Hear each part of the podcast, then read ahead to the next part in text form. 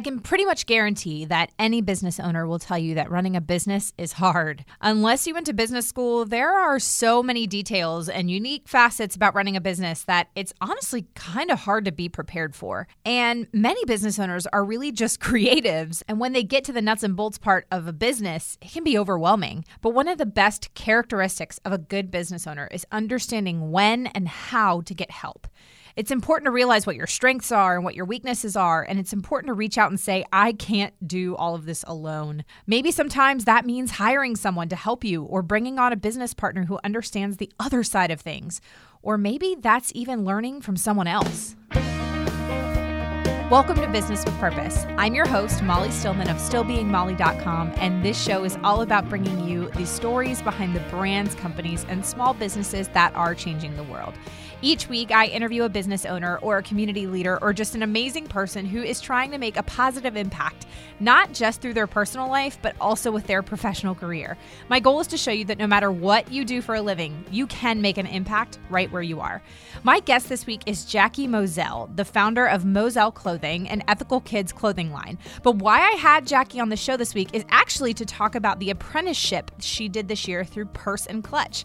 This was a really unique and fun conversation, and I loved learning from her, and I know you will too. Now, on to the episode with Jackie. Hey, Jackie, welcome to the show. Hi, Molly. Um, thank you so much for having me. Oh, thank you for being on the show. I'm pumped to have you on.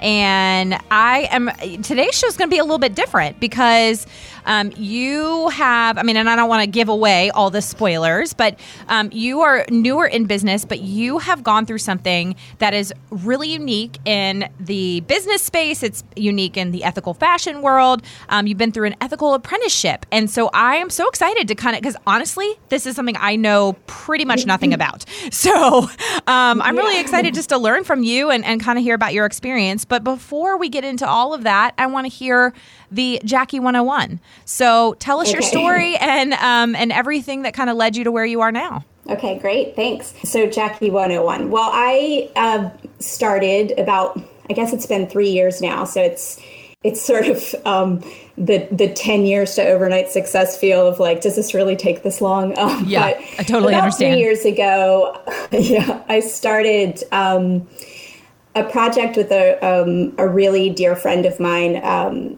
in, who is from Peru, and uh, we've been friends for about twenty years. And um, we had started a project to uh, design and develop children's clothing that highlights artisan work in Lima and works with small batch manufacturers in Lima, Peru. And um, the initial inception of that project really came about. We were looking, he had brought some um, samples of work over to the U S. I live in Austin, Texas, and he was visiting and had brought some samples of work. And the project itself, I mean, one of the major pieces um, for our work was to really try to provide ethical production. And um, there's a lot of complexities with doing that, working abroad, having... Yeah. having all of those processes in place. And so I, I just launched after three years, I just launched the actual first real collection. I mean, there's been quite a few number um, attempts at samples and looking at the textile blends and designs, but I did just launch. It's been really positive so far. So awesome. And I, yeah, thank you. Um, yeah, it's been great. And I, I was, so really what led me to, um, I mean, I guess part of that Jackie one oh one is that I just as a person am also really curious and love learning. And I really approached this this whole endeavor as a project, as something I was, you know, working with my friend in Peru to do and to try to really establish a model that felt good to both of us. Right. And along the way, I felt like I really need help figuring this out. I'm I'm actually not from a fashion background at all. Um, I am from like a social, uh, I've worked with social services, social programs, social justice um, work for, you know, twenty plus years. And so that the part of um, working towards ethical production was a, a really good fit for me and made sense to do as a, a, a project. But I didn't have the fashion background, and I, I really, that's kind of how the apprenticeship came into play, because I thought I need to, I need to learn these other pieces yeah. that, um, that I don't know. Yeah. So, I mean, I want to go back a little bit before we get into the whole ethical apprenticeship part. So you mm-hmm. mentioned that you have worked in with social services and social justice. You know, where did your passion and your heart for uh, for ethical goods and, and where did this all kind of stem from? And, and how did you even get con- connected to Peru? So the connection to Peru, um, so I have a, a, a really good friend. We've been friends for about twenty years.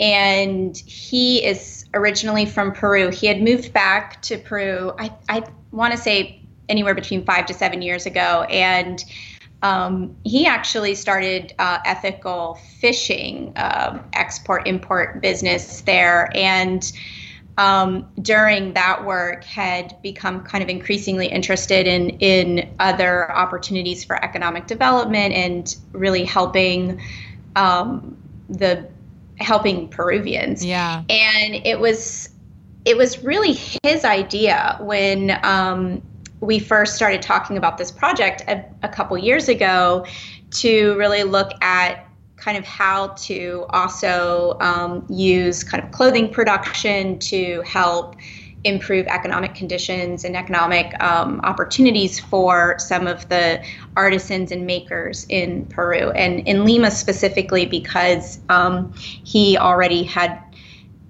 had some work with individuals who were doing some manufacturing and artisan work there. Yeah. So, I mean, it was a natural fit for me. I definitely that they I loved the idea of of working on a project that would hopefully, you know, if we can can make it work, would help provide more economic opportunity. I personally came from a background of working with lots of different different organizations, nonprofits, and other social uh, service and social policy work. So I already had a strong interest in that. Um, as a kid, I really liked fashion and drawing designs and doing fashion design. So that it also was very interesting to me in this other you know, in another way, because I thought, oh, here is something that I do actually really like. And um, I, I became really increasingly interested in, in how to solve the problem of making really stylish and, and attractive clothing, but in a way that also supports a better model for people um, that are making the products, whether that's, yeah. you know, the U S or abroad, or, you know, there's all kinds of models for ethical production. Um, yeah. But it, it became increasingly more interested. And, I, you know, I guess I hadn't, um, I've always been a shopper, so there wasn't an issue about not liking clothing. But I hadn't really thought, and I think this is something you find with a lot of people who in, kind of enter this world, um, I hadn't thought about all of the various pieces of the industry and production and how clothes are made. I mean, I, of course, had heard, you know, I, I, I mean, I've, I've heard, you know, about ethical production, and I had been interested, I've always been, you know, somewhat of a person who wants to, to do the right things in the world. So, um I had somewhat of, of a, a distant idea, but I really didn't know um, as much at all until I got involved in this. And actually also until I started working with clothing production and seeing how uh, much, how complex it is, how much time it takes if yeah. it's done thoughtfully and, and with the right conditions, and right. Um, how intricate it is. I mean, from... It, from every step of the way, you know, the pattern making, the measurements, the ideation on ter- in terms of like what the fit, what's going to work, and then to samples, choosing textiles, working with, um, you know, locally sourced materials. I yeah. mean, it is. I, I now I when I buy something, I just like I can't believe we even have clothes. I feel like it's so much work. It really is. People have. I mean, you unless you're a seamstress or if you're some type of I don't know clothes, you actually have made clothes yourself, you don't realize, yeah, the intricacies that go into it. I mean, even if you just stop and like look at the clothing that you're wearing or the jeans that you're wearing and just look at all the detailing. I mean, the stitching, the rivets, the zippers, the buttons, the hem. I mean, it's just, there's so much that is involved. Yeah, it's it's it's amazing. And I, so I, I think the process of me starting this project uh, with my friend and really beginning the first steps of it, I, I've learned so much along the way, which also really helped to engage both of us and more in making sure that the process and the production pieces are, that that all of it is fitting a model that we believe in. Mm-hmm. And so it, I mean, it, it's just, it's, it's amazing. And I, I do, I think, I mean, I know your listeners are probably some of the more, um, aware and socially conscious people that, that do know these things, but I, I, I encourage everyone to just learn more about how clothing is made, how, the, what the process looks like, all of the steps. I mean, it is just, it's really incredible to see the amount of work that goes into uh, what we put on our backs. I completely so. agree. And this is one of those conversations that I feel like I want more people to be having, because mm-hmm. I, I want to flip the conversation on its head when people... I mean, it, I'm at the point now where, I mean, I give, don't worry, I give so much grace, but it does kind of frustrate me when I hear people say, well, like, oh, why is that so expensive? And mm-hmm. I just want to start saying to people, I, I want you to ask, why is that so cheap? So, like, if right. you go into Old Navy and there's a shirt on sale for four dollars, I, you know, I'm just saying, we, we might, we should probably be asking why that is so cheap. Because we got to think about the cotton that was grown and the farmer that harvested the cotton mm-hmm. and then the cotton that had to be ginned and then it had to be made into fabric and then it, that fabric had to be cut and then it had to be sewn and then it had to be packaged and shipped and resold and there still has to be a profit made. So mm-hmm. how can you tell me that everybody in that supply chain from the time the cotton was grown to the time that shirt is purchased, how are those people paid fairly if that shirt is four dollars? Mm-hmm. You know what I mean? Yeah. And it, I mean, for me, it was, I grew up in a farming family, so I've had an appreciation, I think, from a really young age about um, food production and, mm-hmm. and, and that whole world. And I feel like there's been such a rich conversation um, over the last probably fifteen years about, uh, you know, the kind of food supply chain and how food is really grown and harvested, and, you know, and, and now people have the opportunity to go to farmers markets. And there's a real, there's a, a I think a, a real awakening or a consciousness around food, but I haven't, I don't think that's as widespread for clothing. And so I, I can really appreciate what you're saying is just, I, w- I would like to see that conversation happening more as well. Yeah. Yeah. And what was your motivation for doing children's clothing and not, you know, trying something else? What, you know, where did the desire to do a, a children's clothing line come from? Um, totally personal. I just, I had a kid. Um, so I, um, around, I think, so we started the project three years ago and my daughter's four and a half now. So I had a really small child um, at the time, and I, I was interested in um, what, you know, in the market, what's available for kids' clothing, and um, being able to think about, like, how could we make really interesting, stylish children's clothing that are still employing ethical practices and really highlighting artisan work, um, which, I, you know, I just, I just wanted to see the same kind of clothing that I would want to buy my child as well. So yeah. it was, it was really just about, like, that's where my universe, you know, was at the time.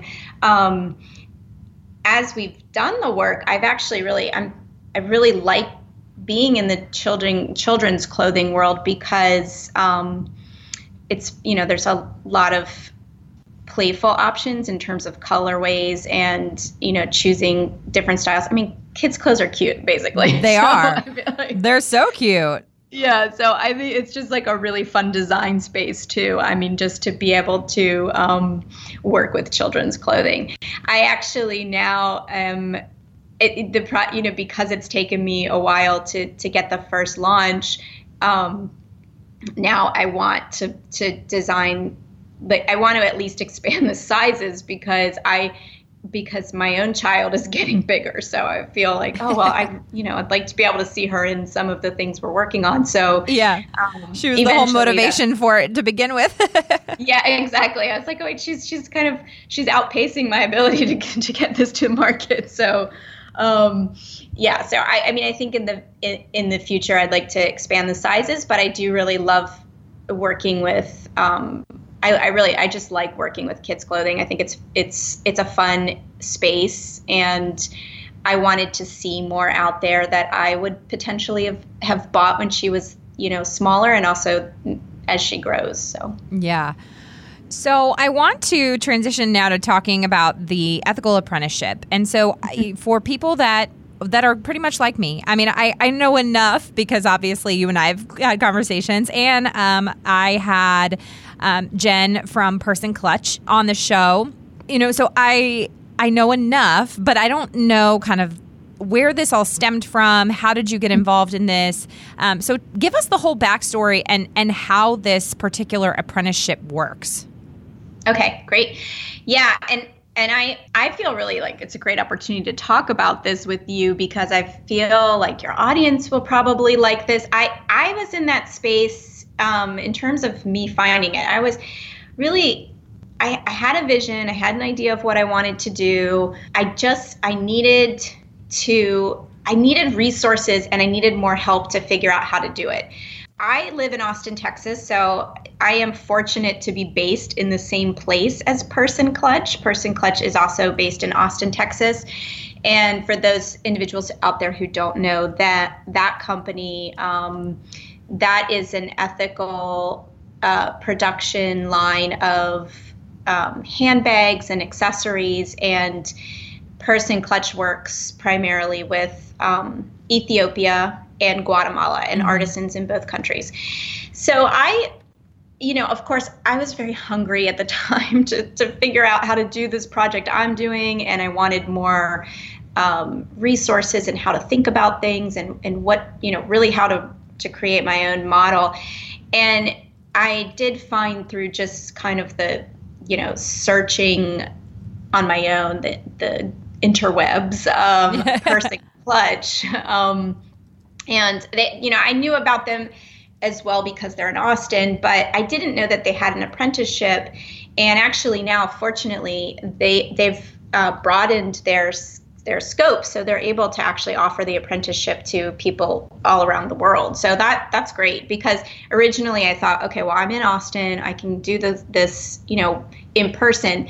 But Jen had just recently moved the model to a Skype model so that she could engage people in other from other areas. So that has been great. Um, the apprenticeship itself, and I guess like a little backstory for this for me was I I was finding a lot of opportunities for um, apprenticeships in that focus on goods made in the U S, uh, which is fabulous. I think there are some really good programs out there to help people start their ethical fashion lines in the U S.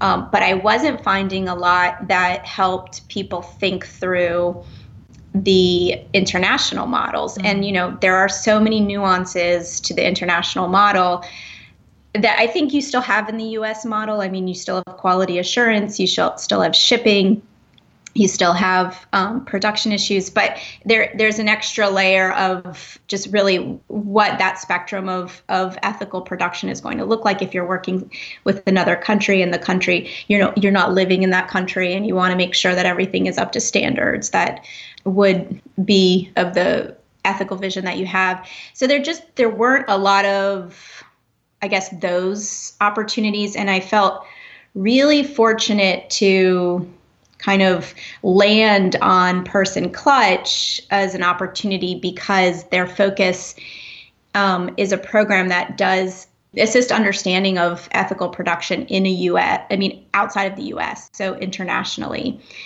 Um, I also, there's also lots of incubators and accelerators out there, and I am doing an incubator now. So I was, I, I wanted to do an incubator eventually, um, because usually those focus on your, you know, your actual business and helping you get your business to the next stage. But I wasn't ready for that when I went to do my apprenticeship with Purse and Clutch. I needed to kind of walk side by side with somebody else's business, yeah, and yeah. see, you know, how does this work? Like, what are the pieces that I'm not thinking about? What are the things that I don't know? I mean, when you're completely new to something, you know, you don't know what you don't know. And so I didn't feel ready for an incubator six months ago. I felt like I needed to actually shadow or see another business in operation and learn from that business's approach and have a better understanding of what that looks like. Yeah. So th- would the, would you say the main difference between an incubator and an apprenticeship is an apprenticeship is you're sort of just walking alongside them and really learning from their business model and everything that they do.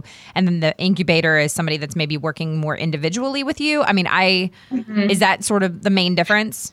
Yeah. I mean, I think that there's, there's a lot of models for incubators and accelerators. So I, I think they they can have really different, I, I think they can, they can look different depending on what the program is. But I, my, what I was finding is that incubators and, and sort of accelerator programs are, they're helping you specifically develop your business. Um, and that can be like, well, the one I'm in now, which is also really great, is with mentors and specifically helping you with your kind of quarterly visions and getting you to the next stage, whatever that is for your program. Mm-hmm. Whereas an apprenticeship, I mean, I, I kind of think of it, you know, back with, it's sort of, Um, like with trades, you know, if you wanted to learn how to do carpentry or something like that, like it's a hands-on uh, process where you're learning alongside somebody who is a master or expert in that world.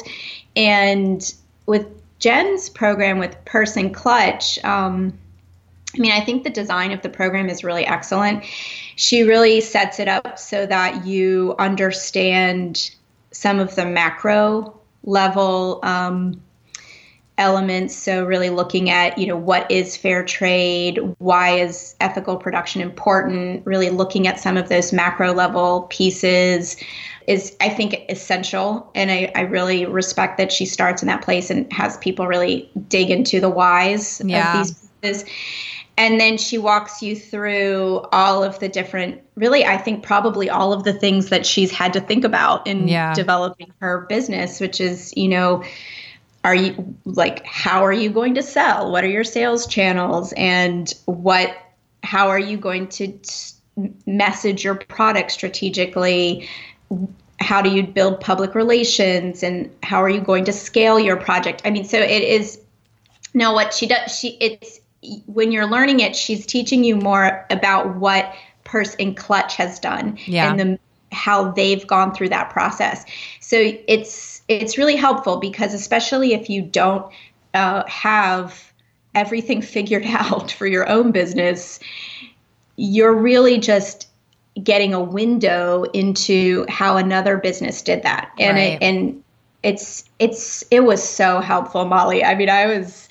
Every week I was so, you know, I would just walk away like with so much information that I, that was, that I needed, that I needed yeah. to, to yeah. know so that I could help think through those specifics for me. And of course we don't have this exact same company. We don't have the exact same model.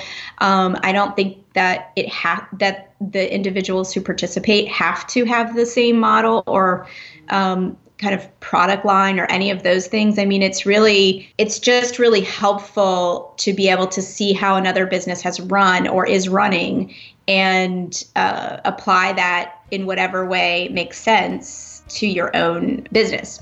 Okay, I know you are loving this conversation with Jackie, but let me take a quick break and tell you about the amazing brand that is helping to make today's show possible. I want to thank this week's sponsor, which is CauseBox. You guys know I love CauseBox. I talk about them all the time because I have been a subscriber of CauseBox since the beginning. I started subscribing to CauseBox over two years ago and immediately fell in love with it, and I have been a proud member ever since. If you do not know, CauseBox is a quarterly subscription box that comes out each season, and each season's box has a whole design and a product theme, but most importantly, every single product in the box is ethically made, fair trade, or gives back in some way. The products are gorgeous. You guys, the winter box just came out, and I just got it last week, and it is phenomenal. They blew it out of the water. It is such a great value. It's about fifty dollars per box, and you receive over one hundred fifty dollars worth of beautiful and unique products that are making a difference in the world. I did a live unboxing of the winter box on my Facebook page last week, and you have to go check it out, so be sure to do that. There are just a few winter boxes left, so the team at CauseBox has been so generous as to provide my listeners an exclusive coupon code for fifteen dollars off your first box with the code MOLLY. That's fifteen dollars off for the code Molly. Simply go to stillbeingmolly.com slash CauseBox. That's stillbeingmolly.com slash C A U S E B O X and use that coupon code Molly at checkout for fifteen dollars off. Now, if you have not heard my interview with Matt Richardson, who is one of the co-founders of CauseBox, you can go back and listen to episode thirteen of this podcast to hear his amazing, hilarious, and crazy stories and how he started CauseBox. Now, back to my conversation with Jackie.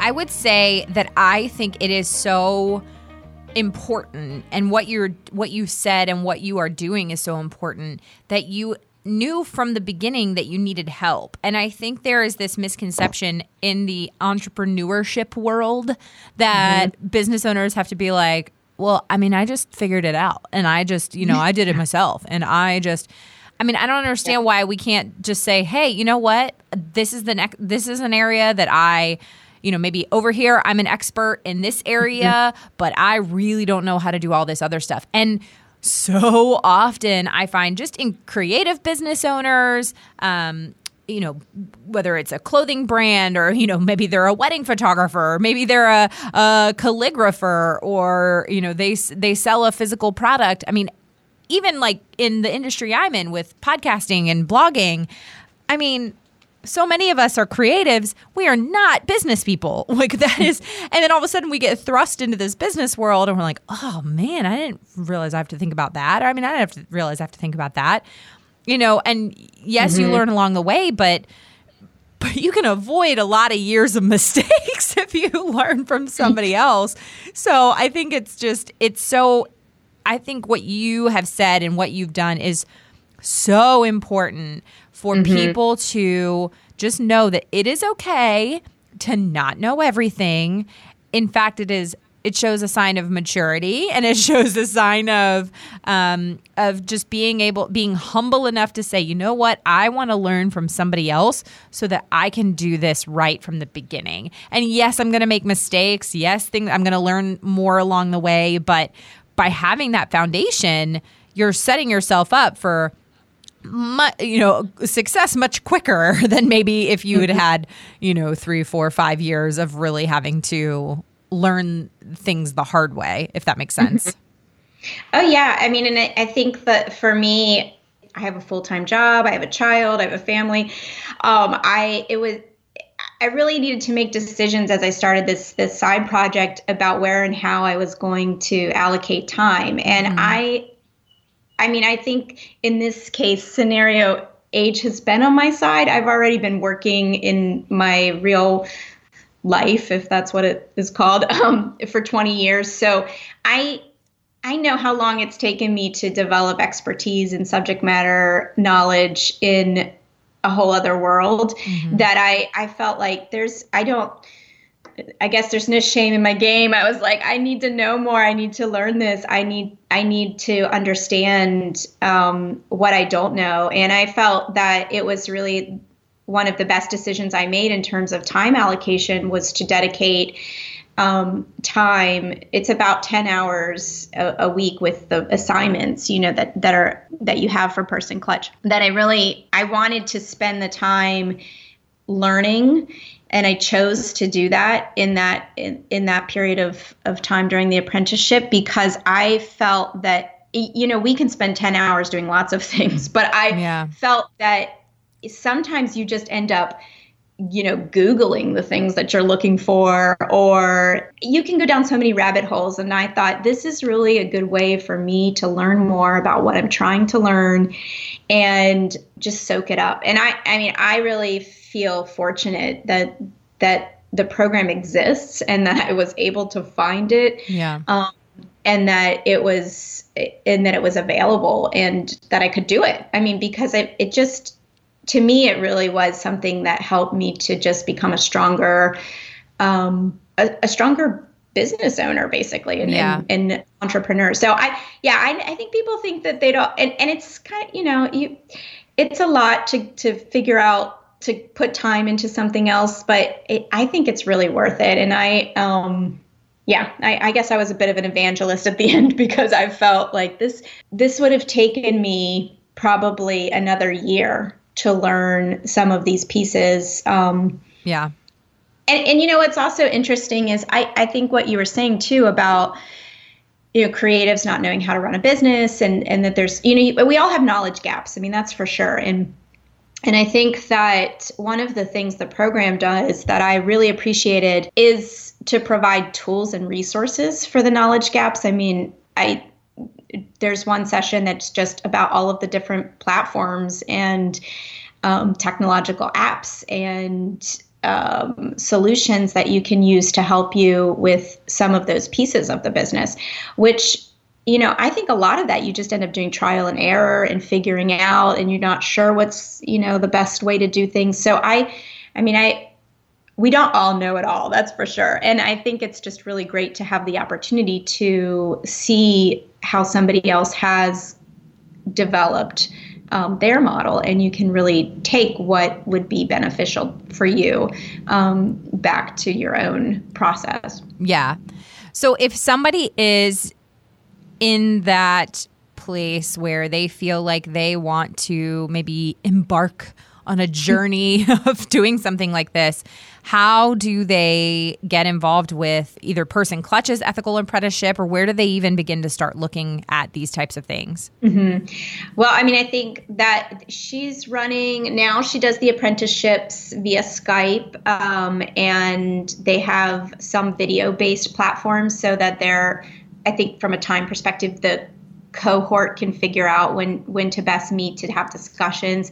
So that seems like a really good opportunity for people all over the world. And and yeah. in fact, in our cohort, we had three individuals total, and one of our um, members moved to Indonesia, where she does the production for her pro- project midway through the cohort. So we were trying to find time adjustments for all of us to participate in conversation. And so we were making some, some decisions about when to meet. And it's, I mean, it, it, you know, anybody could do it basically. Yeah. Um, I think that her next application process is due in December, and there's uh, on her website or on the website for Purse and Clutch, um, there's a, a tab for apprenticeships. And I think that's a really good start, just to even look at whether or not that's the right match for somebody.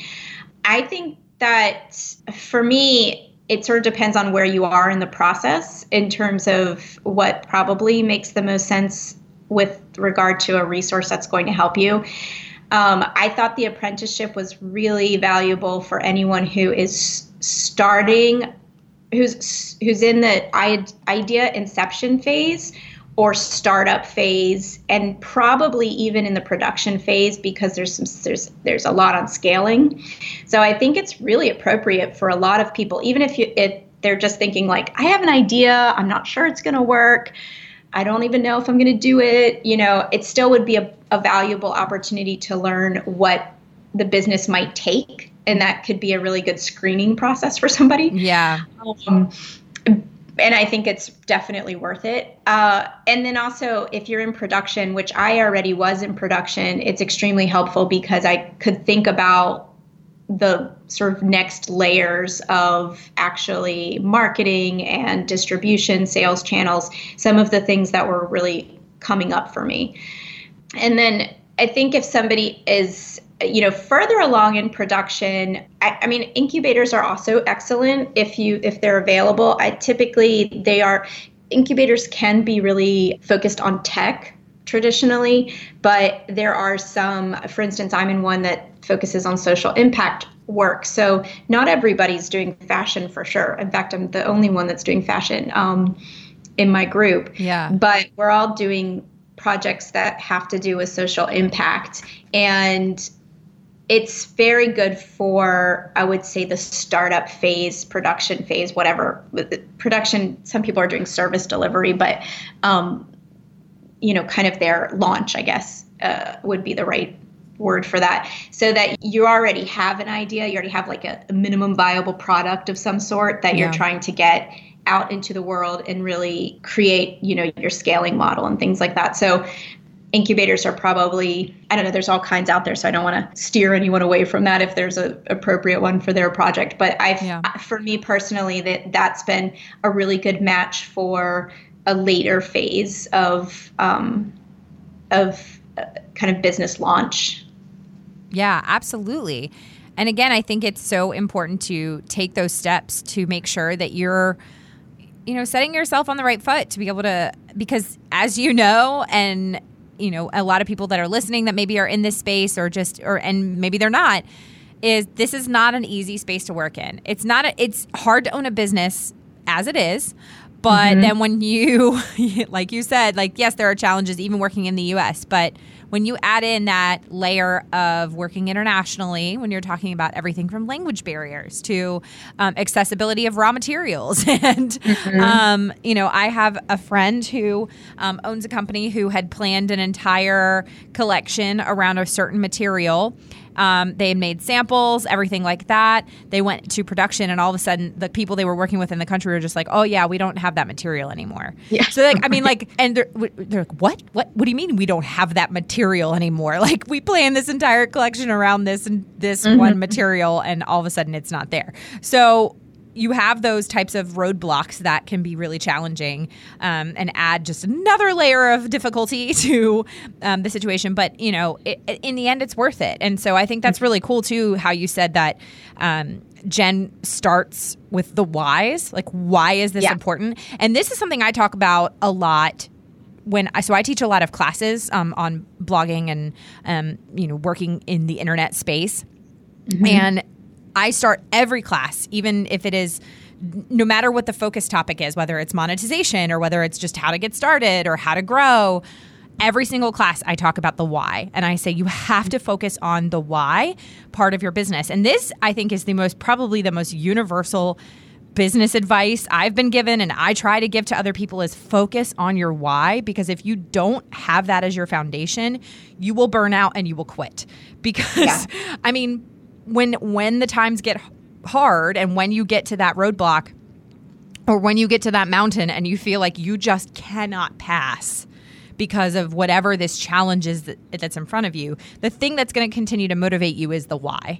And that's mm-hmm. whether, you know, you have a really big passion for working in a particular developing country, or maybe you have, um, you know, maybe you're doing more of like a give back model and you are trying to, you know, collect funds or imp- positively impact a nonprofit or whatever it is. You know, you have to have that greater calling. You have to have that greater purpose. Um, and that's, I mean, that's the whole reason for this podcast is I, yeah. you know, is we all obviously, unless we're unemployed, we all do something for a living. Um, and even if we're unemployed, like we're a parent, we're a spouse, we're a friend. You know, we do something every day in our – we do something every day.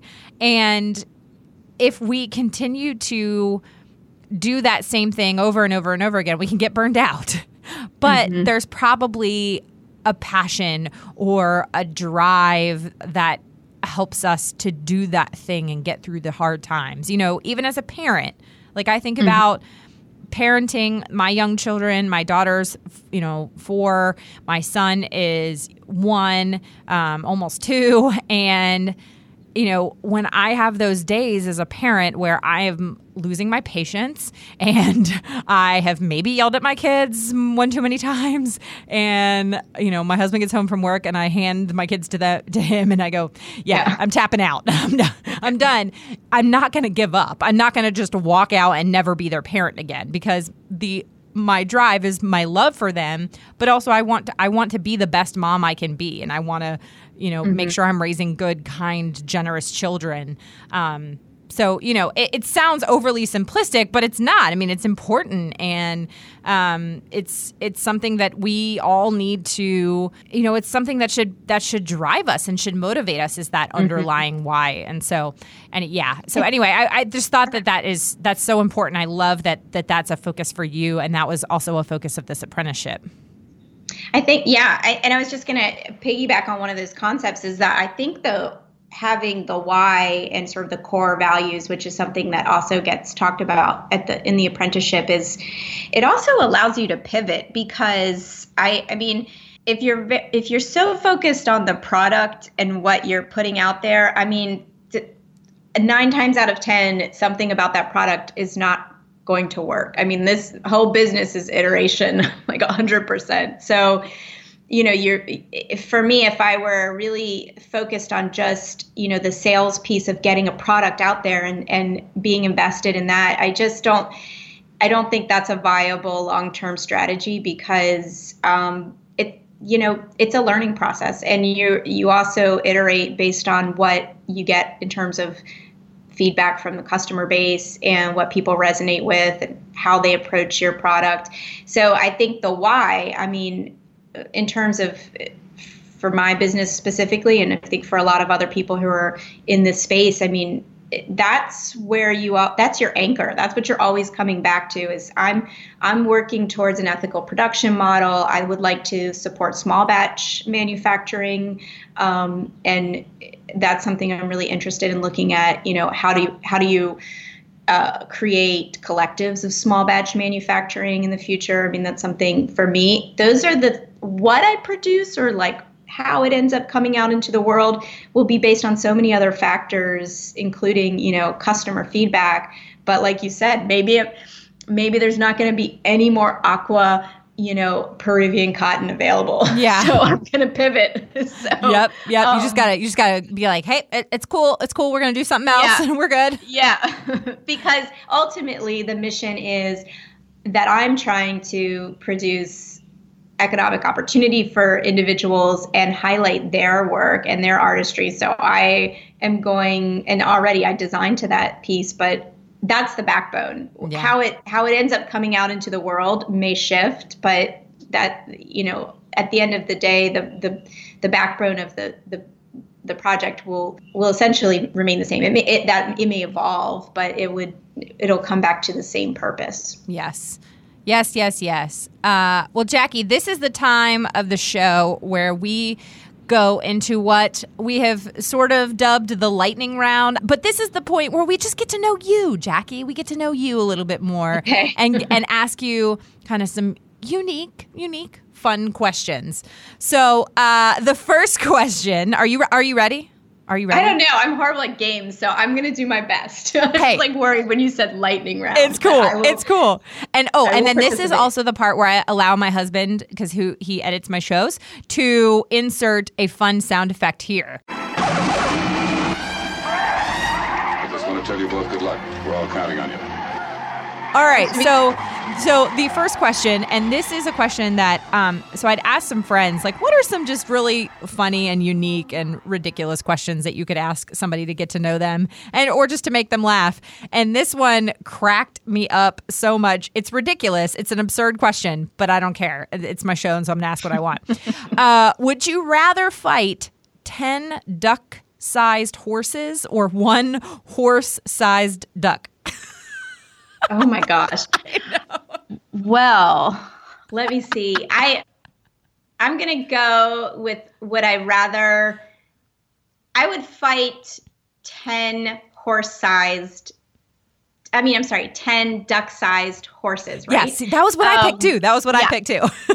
I would pick that because I'm a firm believer in um, just taking the next step, and like, you know, everything is sort of a battle in life, right? So just just getting the small things done, the small obstacles. So I'm gonna I'm gonna you know take that out to a philosophical place and say, like, you can get a lot of little hurdles taken care of, but I don't know, one big one feels a little bit more daunting to me. I love it. I love it. Yeah, no, I completely agree. I think that is, and I think your reasoning is is very smart. I wonder if there's some like psychological thing behind the answer of like, yeah, maybe like men would rather si- fight the one horse sized duck. I don't know. I don't know. Maybe it, it, I'm going to make everybody's head hurt.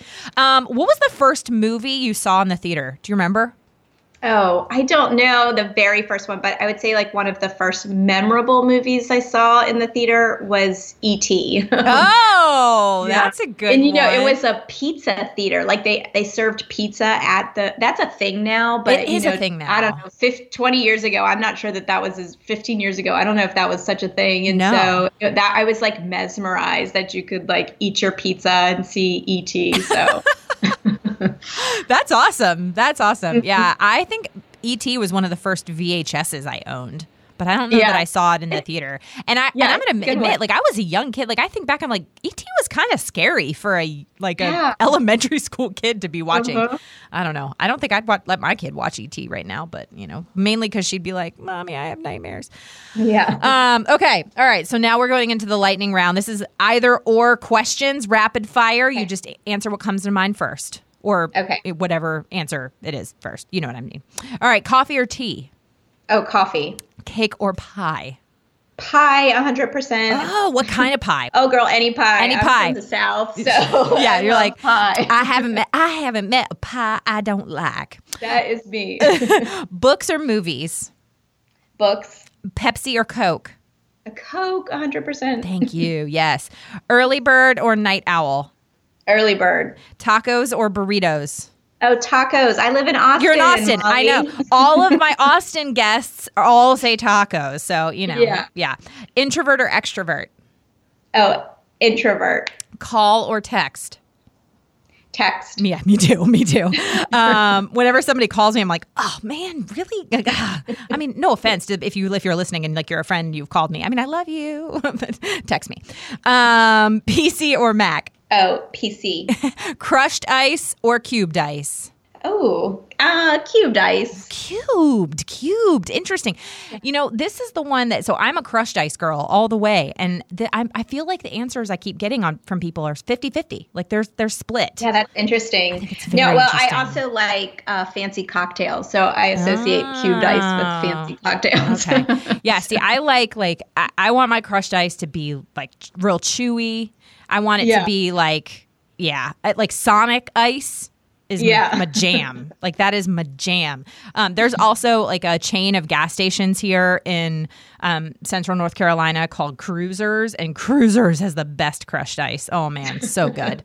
uh, well, Jackie, that is all the time we have today. Thank you so much for coming on the show and for just sharing your vision. But also, I just I love how you just really kind of gave us the nuts and bolts of how this works and um, and what this looks like, and and that. This is a good thing for business owners to do. And, and, you know, I think I really think it's going to encourage a lot of people who maybe are in that beginning stage of thinking of starting their own business, especially in sort of the ethical space. And um, I just really think it's going to impact a lot of people. So thank you so much. Well, thank you. I, I really I hope all of your listeners, um, I think, I think I, for me, I was looking for resources, and I hope that it's helpful to hear about some of the resources out there. So, and th- thank you so much for having me. I admire Jackie so much for what she is doing and how she wanted to do it right from the beginning. That takes such wisdom to know that you want to learn from someone else who has gone before and done it well. If you haven't heard my episode with Jen Lewis of Purse and Clutch, you can actually go back to episode sixty-one to hear that one. As always, thank you so much for listening to this week's episode. If you are a first-time guest, welcome. If you are a regular listener, thank you for your support week in and week out. Your support really, really means the world to me. Be sure to head on over to iTunes, Google Play, Radio Public, or wherever you listen to podcasts, and make sure you are subscribed to the show. Clicking that subscribe button helps to make sure that you never miss a new episode. And while you are there, would you mind taking a moment to leave a review of the show? This latest review from Lemon and the Sea says, Molly does a great job choosing guests who really have a bigger mission behind their business. This isn't like a lot of other business podcasts because it's not all about actionable strategies, but that's why I love it. Every episode inspires me to continue doing more with my business. Thank you so much for that review. These reviews really do help me to know what you guys like and what is impacting you personally. And if you share the show on social media, be sure to use the hashtag Business with Purpose Podcast or tag me at Still Being Molly on Twitter, Instagram, or Facebook. Another huge thank you to this week's podcast sponsor, CauseBox. Be sure to go to stillbeingmolly.com slash CauseBox and use that coupon code Molly at checkout for fifteen dollars off. This show is edited by my amazing husband and executive producer, John Stillman, and the music is by Mark Killian of Third Wheel Media. Thank you so much for listening, and go do something good with purpose on purpose.